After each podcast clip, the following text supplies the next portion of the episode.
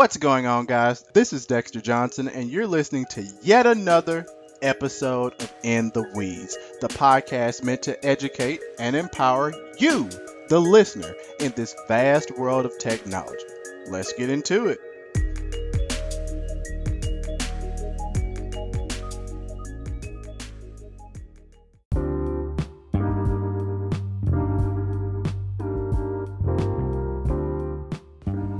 All right, all right, guys. So, in case you've been living under a rock, as the expression goes, you would know that Facebook has they they've been having a rough time as of late. They've been dealing with Cambridge Analytica and more. They've been trying to cover their tracks and make things right in the world of privacy. But apparently, a gigantic database of Facebook users' phone numbers was actually found online. So, first and foremost, phone numbers are no longer publicly accessible. So, this lets you know, and I'm not taking up for Facebook, but you have to state the facts here.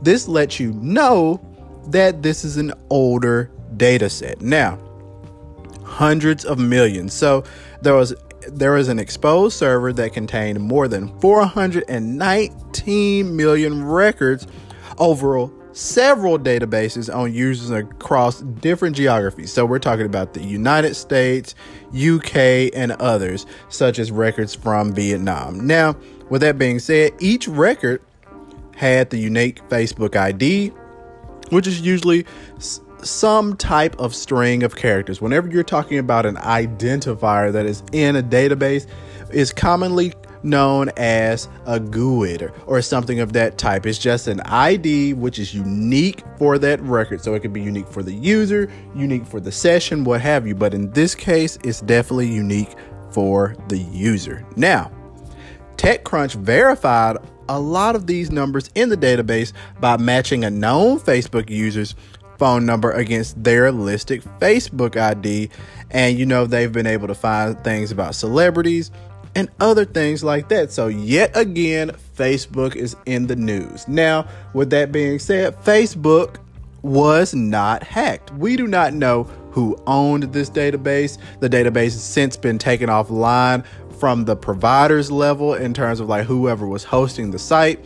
So, we don't know who scraped this data or what they wanted to do. We just know that it was there. Note Facebook was not hacked. Now, Facebook has also worked to close up a lot of different APIs in which you could scrape their data. Developers could really get in there and do nefarious things. Now, since Facebook has been tightening down on their security, I believe that things like this, if they're not impossible, they're going to be incredibly difficult to do. So, guys, more data from Facebook.